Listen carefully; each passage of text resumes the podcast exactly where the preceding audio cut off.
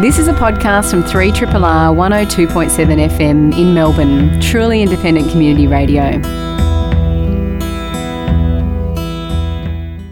With Bite Into It with Joe Eaton and Vanessa Toholka. Hey Joe, how you doing? I'm good, thank you. How are you? I'm well, thanks. Um, tonight we're going to be speaking to Geek Girl Academy's CEO, who will be sharing everything you need to know about their latest She Hacks hackathon. Plus, we're going to bring you the data behind the Community Cup and what will help teams train for the next year.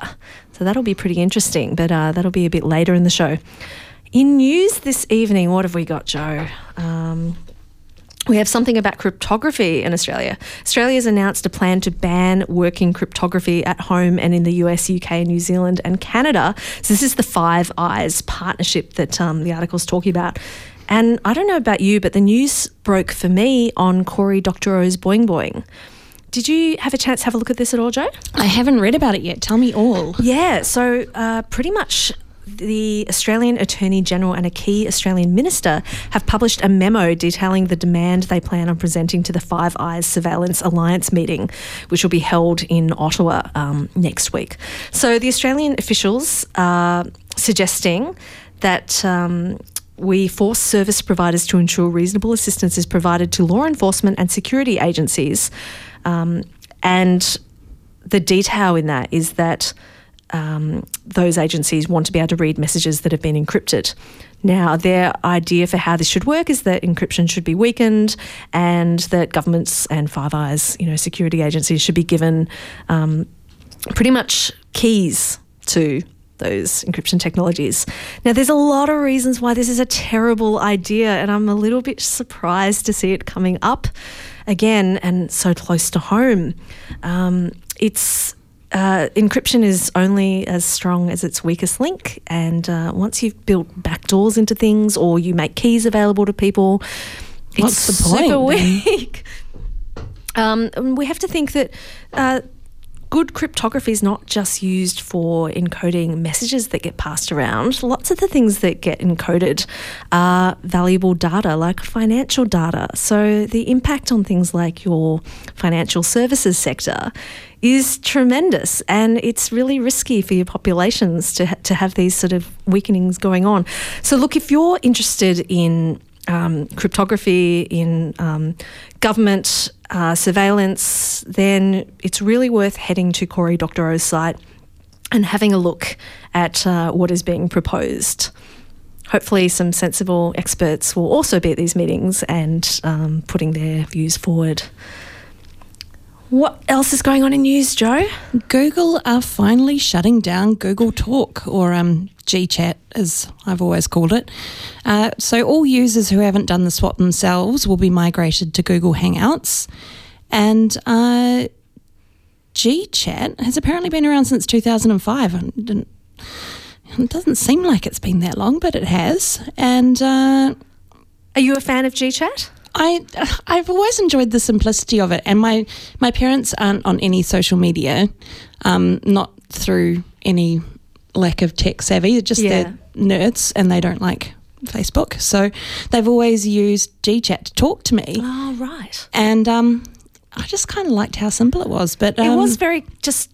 It wasn't even cute. It was simply functional. Yeah. just sat there, So- and it didn't seem to have high overhead, so you never felt performance costs for using GChat. yeah, but so Hangout seems a bit like overkill compared to GChat, but apparently they're trying to target enterprise users with Hangouts, so that makes more sense. But if you don't fancy Hangouts, they have a simpler chat app called Allo. Have, have you tried that one? no, Vanessa? it sounds like Ello, the failed uh, Yeah, social no, it's media spelt with an. A rather than an E. Right. Yeah, so I haven't used that one, but I hadn't even heard of it. So no, there you go. no, They've- I hadn't until today either. So. They've always got so many uh, little apps on the boil. I But- wonder if that was one of their experimental ones. yeah. So, um, what's news in the Tesla world? Uh, we love a bit of Elon Musk news. We love Every some week. Tesla news. Let's face it, Tesla has just managed to be sexy somehow. And now they have um, they've sort of dipped their toe in the water and put the news out there that they might create their own music streaming service for use in their vehicles. Uh, and then they're like they're a bit of a first to market. They're a bit of a market leader, and where they go, people speculate that other other car companies might follow. So, last week, a spokesperson told Business Insider that it was important for its customers to listen to the music they want from whatever source they choose. Uh, it sounds like apparently they've been finding their options to have you know digital streaming services in their cars pretty limiting, like people wanting to lock them into different platforms. So instead of uh, using one of the competing standards that exists out there, they're going to create their own new competing standard.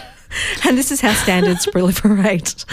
Uh, it's kind of funny. So they're looking at. Um, you know how to make things work with all the different sorts of devices that people use to stream things from.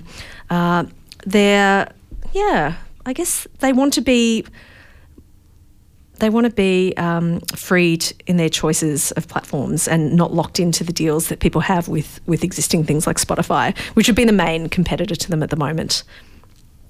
Uh, I guess I'm trying to see if there's anything else interesting about this, but it's all a bit up in the air at the moment. Uh, it drifts very quickly into shareholder value, which we're not that concerned about here. So we'll just move along. Well, um, what about? I suppose it wouldn't really be a show this week if we didn't talk about the ransomware thing. Yes. So ch- chasing the um, the problems with WannaCry earlier this year. Uh, today's news has all been about Petya, the Petya cyber attack. Um, What's concerning about this particular one is that the ransomware creators seem to have learnt a bit from the WannaCry experience and have already iterated what this ransomware is kind of like. Um, saw an article today saying that the Cadbury factory had been hit as ransomware has just reached the Australian market. Uh, in some ways, we're really lucky with the time differences that often these um, vulnerabilities hit overseas and our uh, information security professionals have a little bit of lead time to check whether they've patched all of their security holes that um, whatever the new exploit is trying to exploit. Uh, the production at Cadbury's Chocolate Factory in Hobart stopped after its parent company found itself um, tied up in this particular attack. Uh, also, the Australian staff of the global law firm DLA Piper um, have been suspected victims of the attack. So, where you have those those global corporations, you know, your vulnerabilities overseas can sort of, yeah, get in the way. So it's it's kind of familiar. You get a, a hostile looking uh, ASCII based screen saying, oops, your important files are encrypted. And it goes on to you know, outline the threats and where you should uh, send certain amounts of bitcoins, which is a, a, pretty tough ask for a lot of people anyway. Uh, the advice that the government is giving in all of these cases is to not to pay any ransomware demands because there's no guarantee that you'll get your files unlocked. Um, the email address uh, that is used in the ransomware message to. Is it the ask, same one for all of them? Yeah, it's saying to send confirmation of payment to a particular email address. Mm. That email address has been shut down by the email provider. Um, so they are attacking this on many levels. So it's it's it's ongoing at the moment. Uh, I guess we'll see more companies affected as we go through the week. Hopefully, um, because of the WannaCry, more people will have their systems up to date and will be less vulnerable to these things. And uh, good luck to you out there. Yes, hoping. Yeah, let's let's hope that you haven't had that. It's um, 7.09 on Triple R. I wonder if we should cover a little bit more news. I think we should. Now, I'm just sorry, I'm just um scrolling. I'm lost in my Google Oh, you Docs. wanted to talk about Uber. Yes. So Uber, look, we're a bit sick of the um, of, of, Uber news. We know you are too. But the latest, the latest in their news is that uh, people are uh, writing about the, the various contenders to be Uber's new CEO. Um, the board knows that they really need to turn the company culture around, so that's that's a big thing. Uh, but also, they need someone savvy who can keep growing the business. Travis uh, Kalanick, the outgoing CEO's reputation was for being a bit of a bulldog in business, um, particularly evident in uh, ignoring the regulatory environments in which he was pushing Uber and just trying to go ahead and kind of push his way through, which has been very successful for the company. Um, now that they have to deal with um, the the challenging kind of I guess the the sexism that's been rife throughout the business and that turning into actual incidents on the ground. Uh, some say that they might want to get a more diverse CEO in, and um, partly for what they could do to the culture, but partly as a PR exercise. So Sheryl Sandberg is the top of their wish list. She is the Facebook Chief Operating Officer um, that has uh, what's perceived as a very safe pair of hands in Silicon Valley. However, she's shown no interest in leaving Facebook. So I think this is purely speculative and a bit, you know, very wish listy. Um, we'll be very surprised if she moves over. Who are the other contenders? Another one is YouTube CEO Susan Wad. Oh, I never say her name properly. I'm sorry. Wojcicki. Um, I think it's one of those tricky Polish names, which um, I love to hear when people can tell me how to pronounce them properly. Um, she was seen as a potential candidate to be his number two, like the, the outgoing CEO's number two in March. So she's already been vetted by the company. Um, she's been in charge of Google's video streaming subsidiary since 2014. Uh, so it'd be interesting to see if she was ready for a move and um, and how far discussions had gotten earlier this year. Then there's a few other people. Uh, another had been floated for Uber's number two executive, Thomas Staggs. He's previously served as Disney's chief operating officer and um, was the company's chief financial officer as well. I think that would be quite appealing to the board. Then we have Mark Fields. He's the former CEO of Ford Motor Company. He'd be a really interesting strategic oh. choice for someone coming from old car tech to new car tech. And um, he's fresh out of a job and is armed with years of experience managing the global auto giant. So, in some ways, that would be a fascinating thing. Uh, transportation experts say Fields can bring the necessary leadership, manufacturing, and marketplace knowledge to Uber. Um, and they're, they're really talking about just really the grown up um, nature of these candidates um, versus the very young, macho, startup, entrenched, uh, I guess, CEO that they've already had. The final contender that we've read about is Anthony Foxx. Um, his name's well known in the transportation world because he's former transportation secretary. He's also the ex mayor of Charlotte, North Carolina, and um, he led the Department of Transportation under the Obama administration from 2013 to 2017. So he's got a lot of work in government, and the regulatory environments is a real uh, risk area for Uber and an area where they need to do a lot of work. So that could be an interesting choice too. Whoever they do choose will probably tell us a lot about what Uber's priorities are going to be in the you know shorter term. So I guess that's why we're watching it with such bated breath.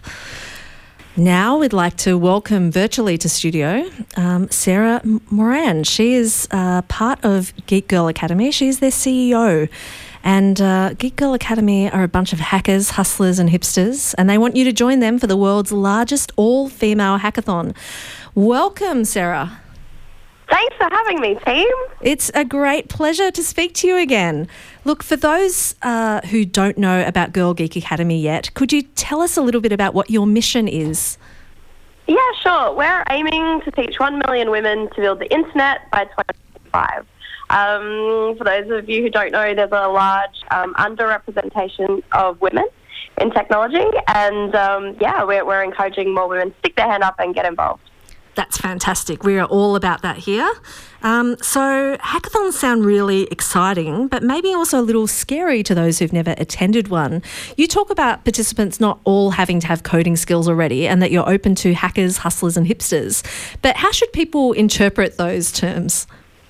Yeah, great. Well, um, we took those terms. Um, from some knowledge that looked at, you know, what, what do you need to make a great team? And so, you know, the idea is that you do need someone who can code um, the material, um, but you also need someone who's going to make it look good. So that's where the designers stepped in, and uh, we give them the hipster hat.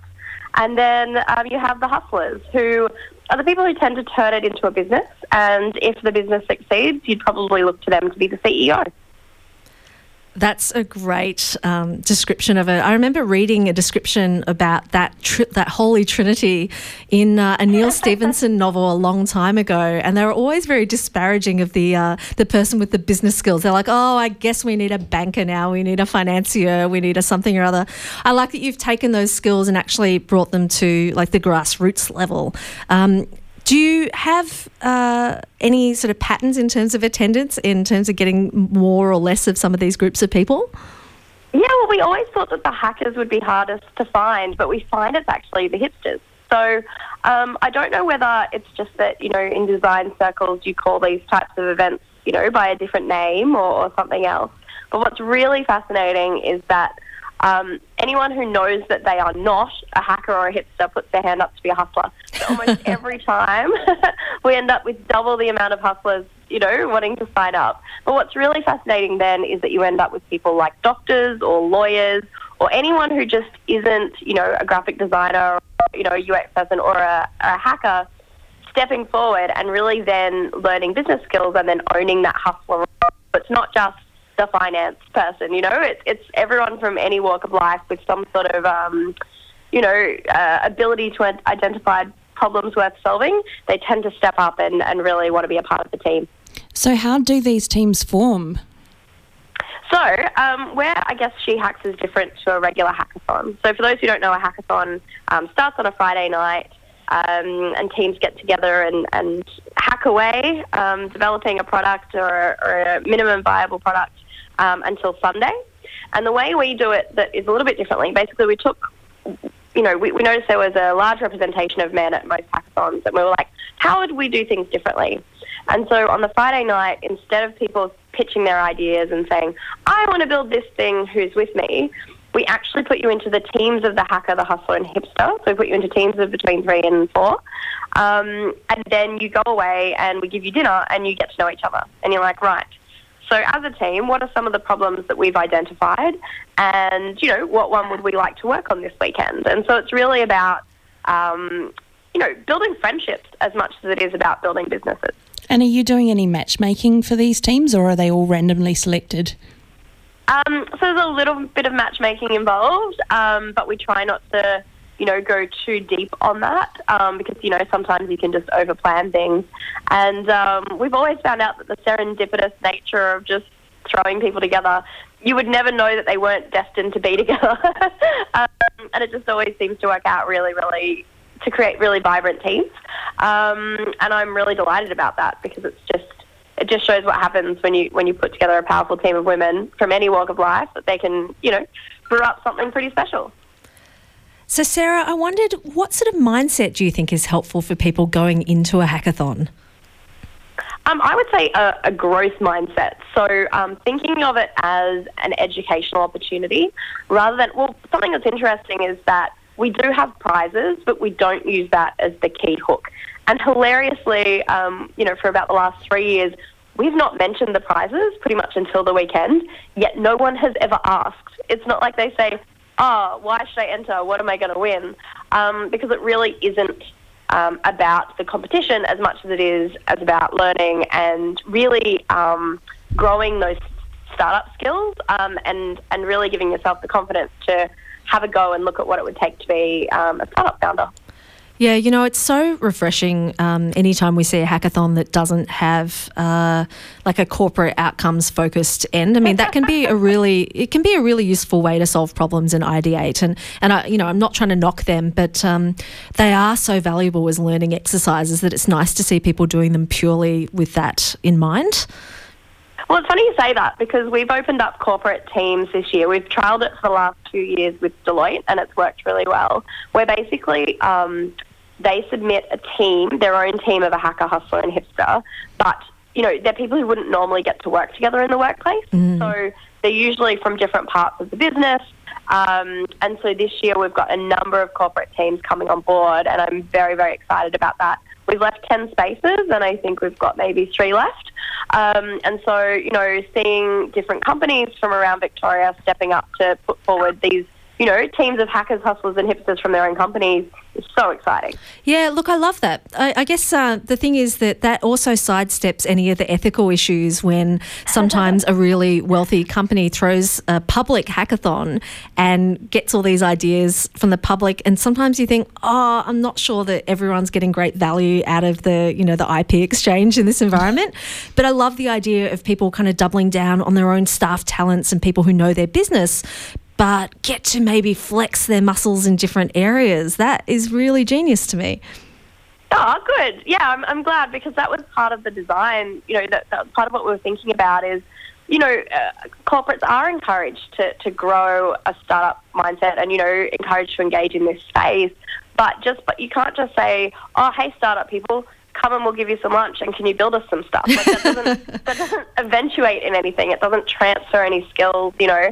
So um, we find this way we can train women to then take those skills back to you know their companies.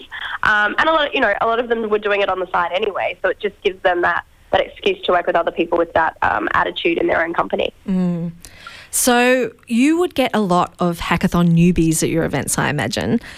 Oh, yeah. Yeah. So what have some of your participants told you has surprised them most about your events?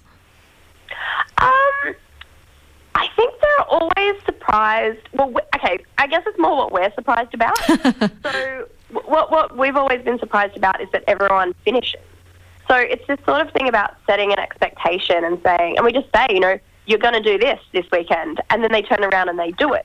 Whereas sometimes we're probably setting those expectations out of reach for most people, but they don't know they're out of reach. And they just get on in, and then next minute they've turned around and built a company, and we go, oh, well, there you go. They did, didn't they? um, so, you know, it's sort of like um, giving people the opportunity to shine. They really step up, and that's just like, it just surprises me every time. I'm like, surely someone's going to mess this up, but they don't.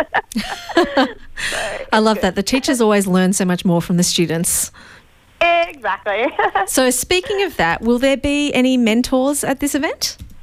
Yeah, absolutely. So, um, and we're doing a recruitment push over the next fortnight for um, any additional mentors who want to step up.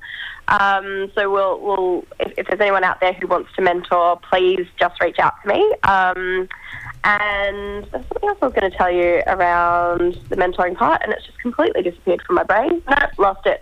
Um, but yeah, we, we do have, I can't announce it yet, but there is a team that we're looking to bring out who will be a very, very delightful uh, mentoring team coming up. But we've actually also just landed today um, is a woman called Holly Liu. Uh, she was a co-founder of a company called Kabam, um, and she exited her company for a billion dollars. So she's part of the Unicorn Club. Nice. And she will be there on hand um, in the lead up to, during She Hacks, and up until the 31st of July, because after She Hacks, we're kicking off an incubator. Oh, So- wow. Yeah, so there's sort of this for, for anyone who, um, yeah, is is new to hackathon world. Basically, what happens is you know you get together and at the end of the weekend, everyone's really tired. They go home and have a nap, and then they kind of need to recover, and they don't keep building their stuff. So we're like, well, hang on, what would be that next step? What are the steps after a hackathon that you need to take? And so we're building, um, yeah, we've built an incubator, and it'll go for eight weeks. And then in September, we're going to have a showcase. So because it's the world's largest hackathon, we're not having, you know, uh, 30 teams pitch on a Sunday because we'll never get home. Um, we're getting everyone to record their pitch on the Sunday to video, and then we'll release them in the following week. Then you go into an incubator, and then the top 10 teams will pitch in September at a gala night, um, which the date is to be confirmed, but you'll hear about it. And um, yeah, we basically want to have almost like this is a poor example, but the Logies of women in tech. um, Yeah, uh, that needs some work, Sarah. We can't we can't stick It with that. It really does. I don't know if you can tell, but I'm a bit sick. My marketing chops. I need a hustler to help me here. Well, you're doing very well. Yes, we really appreciate you being with us. Um, so, how many of those teams are going to go into the incubator? Do you think? Um, all of them have the option to. Oh, wow. And to be honest, we'll extend the um, so anyone you know if you couldn't make it to She Hacks, but you still have an idea you want to incubate, you're welcome. Like we're not we're not restricted by capacity because a lot of it will be delivered digitally, and then the face-to-face events we have large venues for. So um, it's with the support of LaunchVic that we've been able to put on um, these programs, and so we just want women to step up and say, "I would like to learn more." And if we can offer any touch point of an opportunity to make that happen, then we want to hear from you. That's fantastic. Um, so, with your mentors, do the mentors um, split themselves into designer, programmer, and marketing business, or um, They will. There'll be a bit of that combination. Basically, we'll be running all the communications on Slack, and so you can do a very needs-based. Actually, I specifically need this help right now, right through to the broader mentoring, um, and then also some of that mentoring will extend into the incubator as well. So, um, yes, so there will be hackers, hustlers, and hipsters as mentors, um, as well as broader things like I need help refining my pitch or however else you need help, we will have a team of people on hand to support. And what I was going to say, you asked for those who have never been to a hackathon before, we actually have a boot camp. So it's available online. We ran face-to-face boot camps earlier this year. But a lot of people, it is their first hackathon, you know. Um, it's intimidating. You're like, I don't know what this thing is. So we have an online course that you can do that will be like, hey, here is what a hackathon is, what you can expect to get out of it. And if you're a hacker, a hustler, or a hipster, here's some special tips just for you. And it's good to watch all three of those um, pieces of content because you learn about what the other people in your team do. So if you're a hustler, you can learn about what a hacker or a hipster is expected to do over that weekend. How much of a time investment is this uh, bootcamp pre-work Boot stuff? camp goes for a total of one hour. Oh, if you watch perfect. All of the videos. Yeah, exactly. You got to keep it. Got to keep it quick. Yeah. Time this, you know.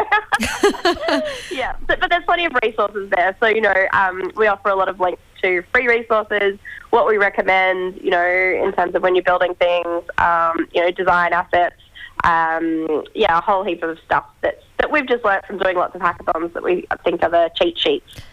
So, how intense is this hackathon? Do people bring sleeping bags and stay overnight, or do you kick them out at some point? Oh, we kick them out. We let- we so the core values of Academy are um, good food, good friends, and cupcakes and a good night's sleep. Cupcakes is And nice. surely some caffeine too. Oh yeah, we, we we do have a bit of caffeine. I'm excited to say we've got pressed juices coming along this time. Oh, so nice. I'm really excited about that. Yeah, so we we're, we we take the healthy bent where we can, um, but we know the value of some good sugar. Um, and so no, we do, we do kick people out. So so it is not one of those you've got to be hardcore and hack until three in the morning. It's we're probably going to kick you out at 10 and we probably won't let you back in before 9 because um, I'm so know, happy to hear that because there's a certain Yeah. smell that some hackathons get that is that is indefensible. Day old pizza and bo.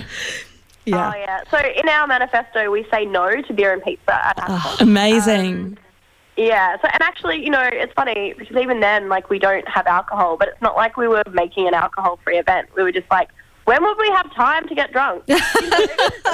You know? we don't have time for this. Come on, we know that that's not pre-delivery. That's always post post delivery. exactly. Yeah. Exactly. Once you've shipped it, then fine. Go That's for it. All right. Hey, congratulations on the um, on the incubator and the partnership with Launch Victoria. Have you partnered up with them before? No, so they're a reasonably new organisation. Um, we were part of the second round of grants that um, were released. So it's part of a $60 million fund that's to be invested over about a three year period. Um, and there's been a heap of different um, projects that have been funded, and we're really enjoying seeing the results of what other people are doing. So, for example, Stargate um, received some money to come to Melbourne. Um, they've just announced that 500 startups will come to Melbourne. And so, what's really special is that we'll be able to have you know, women who have done she hacks can then go on and explore some of those other- other opportunities that are happening in the ecosystem. Um, so it's nice to be part of that family, you know. um, yeah, and that, that's that's really been a. It would not be possible for us to run this type of event and be compensating everyone correctly um, if that wasn't possible. Because I don't know, but there's a lot of unpaid labour that happens by women, and so you know we, we we we have been running this on the smell of an oily rag for the last three years. But there's a point at which you know we don't get much out of it anymore. So Yeah. um, to grow it, we really needed that investment, and so it's enabled us to go to the regions, which has been great, um, and to be able to offer the incubator and the showcase as well. That is tremendous news. Um, would you like to tell our listeners when your event is running from? I would love to. So it is happening July 14 to 16, and it's happening at the Dream Factory in Footscray. Um, you can check out shehacks.com.au for more info. But one other thing I'd probably say um, is that we've also got childcare, and that we'll also be bringing along an Auslan interpreter for um, at least the Friday night and Sunday. Um, so we want this to be a really accessible event because quite often we're, you know, um, Events fall over with inclusiveness. Yeah.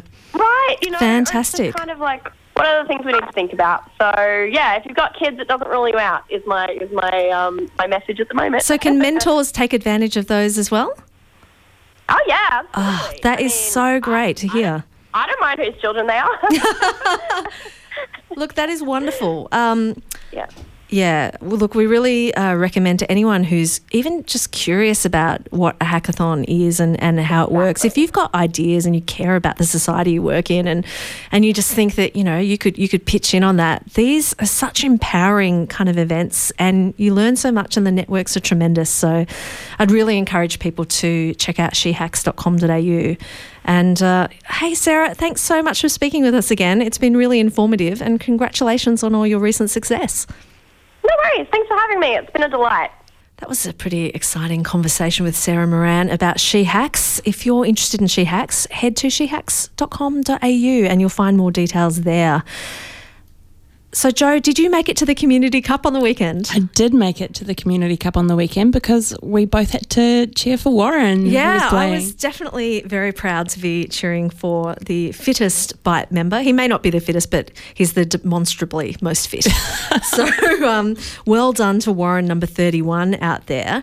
Uh, what I didn't know is that behind the scenes, or at least under the jerseys, jumpers, vests, I don't know what you call football wear. Guernsey. Guernsey. Wow. I think okay. that's how you say it. Underneath the sportswear, there was secretly technology going on, and this really excited me. Did you know about this? I didn't know about it, but it explains why when I gave Simona a post-match hug, I felt something hard on her back. It wasn't. It, wasn't the bitterness of defeat. it was actually. It was tech. It was a pod. Okay, so we've had this amazing little bit of info that uh, the PlayerTek is the name of the technology that was being used, and it's it's owned by Catapult Sports. Um, the the PlayerTek device or vest was being worn by a number of players, by ten players during the Community Cup. So it is a uh, GPS and sports analyst tracking device. Um, so ten players from each team uh, wore these vests, and we got a few stats from the game. We'll release them as we go through this story. But let's first hear from the Catapult sports scientist. Um, his name's Michael Cianciosi. And he said the data showed that the best on field was Ross Elliott. That doesn't sound like a megahertz name to me. Um, so he ran the most, covering um, seven, kilometers. kilometres. That's impressive, and it would be more impressive if I knew how big a field was. Um, but I've got no idea for context. Running across the- it once looks exhausting to me, to be honest. Look, he was closely chased by John Shanahan and Marie Fuster, who ran well, covering 6.2 and 5.5 kilometres respectively. Um, so I guess, you know, them all being rock dogs, the rock dogs might have had the best legs on field, is what we're hearing. Uh, Brian Eldorado, great name, was the fastest player for the winning team, recording a top speed of 26 kilometres an hour. That's pretty great. I think they should have put some of these vests on the. Uh, the umpires or the refs. Oh, whatever you call them. yeah. I bet they cover a lot. they were pretty fast. Yeah. some of them. Anyhow, so the PlayerTek vest itself is quite interesting. It looks a bit like a sports bra, and right in the center of the back in the middle, there's a pocket for what they call their pod, and it measures distance covered during a game. It measures top speed, um, sprint distance, and number of sprints. I think this would be quite fun to have for yourself if you like doing interval training, because I feel like your regular kind of running devices don't handle the intervals quite that well it'd be kind of nice seeing them converted into sprints. It's always nice to try and outdo yourself as well. It's motivating. And to give a bit of function to the uh, sports bra that you're already wearing, you just like 'Cause, yeah, whack a little yeah. pocket in there. That's kind of cool. So, um, inside the pod is an accelerometer, which our most of our smartphones tend to have as well, um, magnetometer, and a 10 hertz GPS chip. It has a 500 mAh battery, which is claimed to support about seven hours of use. That's longer than most people could stay on field. And there's eight gigs of onboard storage that's said to hold up to 1,250 hours of data.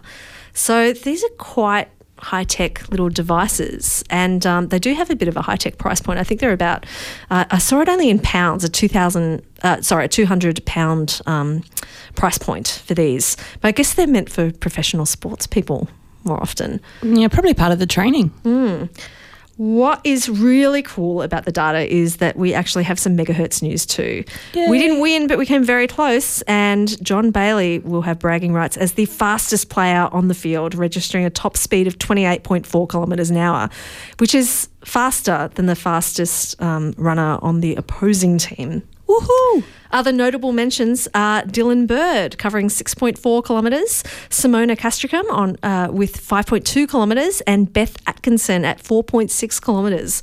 So great legs, guys. Um, I'm not Go sure. Megas. Yeah, I'm not sure how that's going to influence your training next year, but it's it's pretty awesome to see it paying off. Warren, we want to we're uh, we want to know why you're not here. It might just be because you weren't vested up. That that could be a reason why many of our favourite players haven't made the list this time. We um, you know, we're tremendously loyal here, and we're sure you would have been there if only you had a vest, Warren. We'll interrogate him later. Yeah, we uh, we should have done the frisk there, but uh, if only we'd known. Coming up in a moment, we'll have Nintendo news. But before we get to that, some very happy technology news. Solar panels could soon be made with their own embedded battery storage in an Australian and world first. And that's really awesome.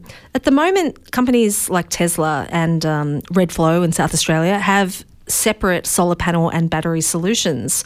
But having this battery printed on storage could be part of a regular solar panel, so take up a lot less space. And because these could be printed in any shape, printed batteries could also power other solutions like electronic skin treatment patches and other wearables.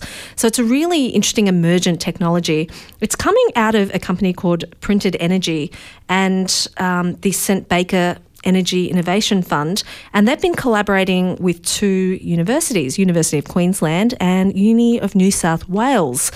And they're all practicing in where energy storage and materials science crosses over. So it's kind of cool. It's one of um, yeah, the plan is that the batteries would be laminated to the back of panels and deliver inbuilt storage, making it eventually standard for them to deliver energy day or night as required. Now, we always know that when these technologies come along, they're only going to become better designed and um, and start getting better for the solutions that we need them for. We were thinking about the LED lights that are actually in the green room at the station here earlier tonight, and and looking at how far they'd come. You know, when the LED lights first came out, they couldn't compete with the lights we were used to, like halogens, for ambiance and maybe they looked a little bit blocky and they were a bit pricey. Nowadays, you know, the cost has come right down. The range of colours and tones and, you know, really mellow sort of tones has really come a long way. And they're just so beautiful. We can we can have really micro ones that are doing um, great things. So I love seeing that this is starting to happen with our solar panels. The shapes that you're getting them in are more flexible. Um, things are getting lighter and they're starting to address that day night challenge. So it's, it's really exciting times for solar panels here. Great to be seeing that work being done in Australia. Now, in Nintendo news, Joe, what have, what's been happening? So they've just announced yesterday that uh, there's going to be a mini SNES. SNES, nice. Yeah, So- and it's come. It's it fits in the palm of your hand. It's uh, going to have 21 games included, in, um, Super Mario Kart, uh, and an unreleased sequel to Star Fox being two of the the things that people are excited about. Super Metroid and, and Yoshi's Island. That's And amazing. It looks pretty cute. And it comes with an HDMI cable, so it can plug right into your new fancy telly. That's exactly how it should be. I think good. everything looks right about this little package. It's um, it's got a low price point, you know, under hundred dollars. Yeah, seventy nine dollars apparently. That's fantastic. Yeah. Um, and all these classic titles that people like. It's a bit of a dream, you know, especially for people who go around hunting for the old consoles and then trying to find their favourite games. Well, I used to install emulators on my computer to play the old games like back in the early two thousands. Absolutely. Well, now people have um, a very easy solution, so that's kind of exciting. Look, uh, I think we could probably head to all of our events news. There's just so much going on There in Melbourne. at so many things coming up. I just think the geeks really know how to play up in wintertime. Got to do something. It's too cold to. So, first of all, we're excited. Um, a couple of weeks ago, we spoke to Steinar Ellingsen, who is the artistic director of Melbourne Webfest. It's actually come round. It is Melbourne Webfest week. So, head to melbournewebfest.com if you want to check out the program. It's all kicking off on Thursday night. So, Thursday night, there will be an event at the Loop Bar. And I'm just trying to get to where there's details about what's going to be there. It's a free event, and you can rock up from six o'clock, and it will go for a few hours. and it's a spotlight and a student showcase. So you can network with other um, kind of content makers, and you can also get a bit of a sneak peek about what's exciting in the field at the moment. So what's breaking in. Um, really good event to get to if you're interested in web series from all over the world. Absolutely, and the uh, the uh, festival continues on uh, Friday and then through to Sunday. So on Friday, there's actually an industry development day. So if you have a bit of money to invest in actually learning some skills about marketing and producing and um, you know designing and everything web content web series then that's something really worth getting in on um, for the public, the opening night is happening on Friday evening, 7 to 10 pm at Experimedia for, at the State Library. So that will be pretty exciting. It'll feature a keynote by American filmmaker Christopher Leon and a premiere of the Melbourne Webfest original Mashed Up and lots more.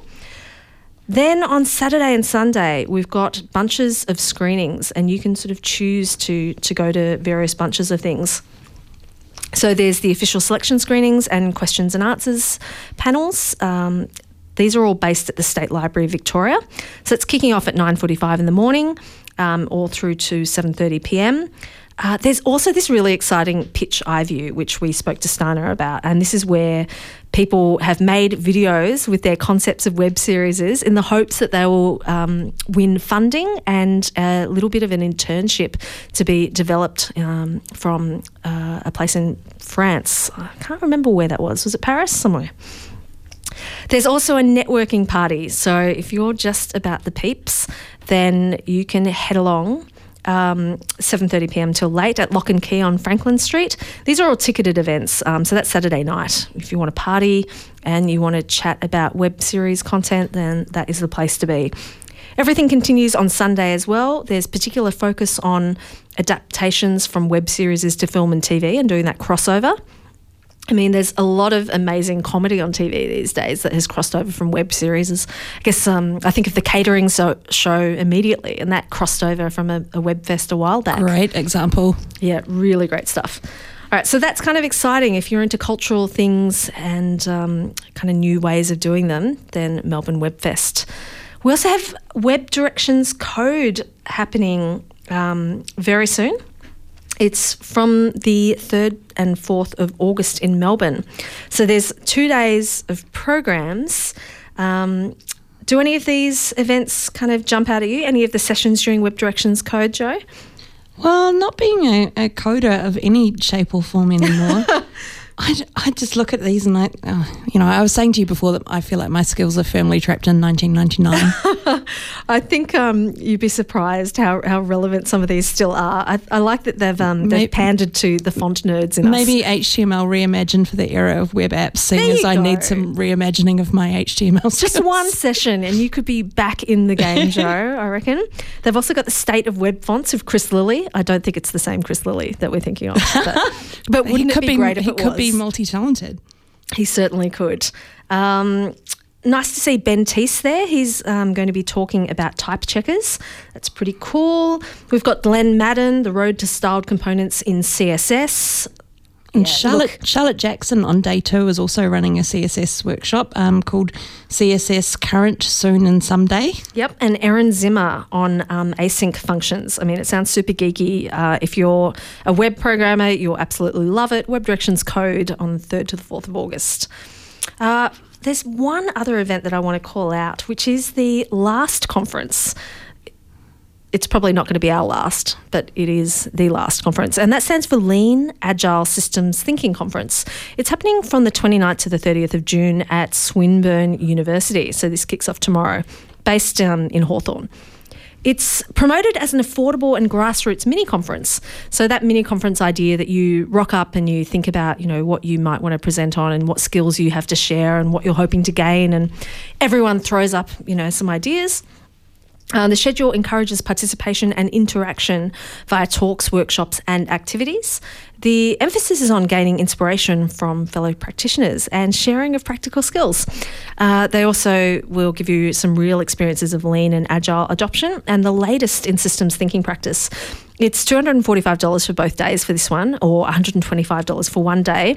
If you're coming right up hard against that June 30th end of financial year tax deductible date, and you need something to um, to look for in professional development, then do consider the last conference that's on tomorrow and the next day.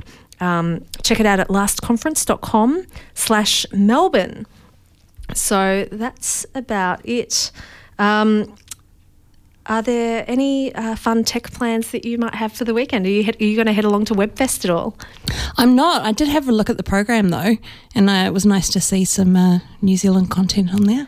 Yeah, actually, I think they're really incredibly strong on balancing um, some local indies and some some real kind of self starters here, and then also bringing in like the best of international. Yeah. Uh, was there a lot of New Zealand based content? I saw a few different web series that um, they, a lot of them were on the award list.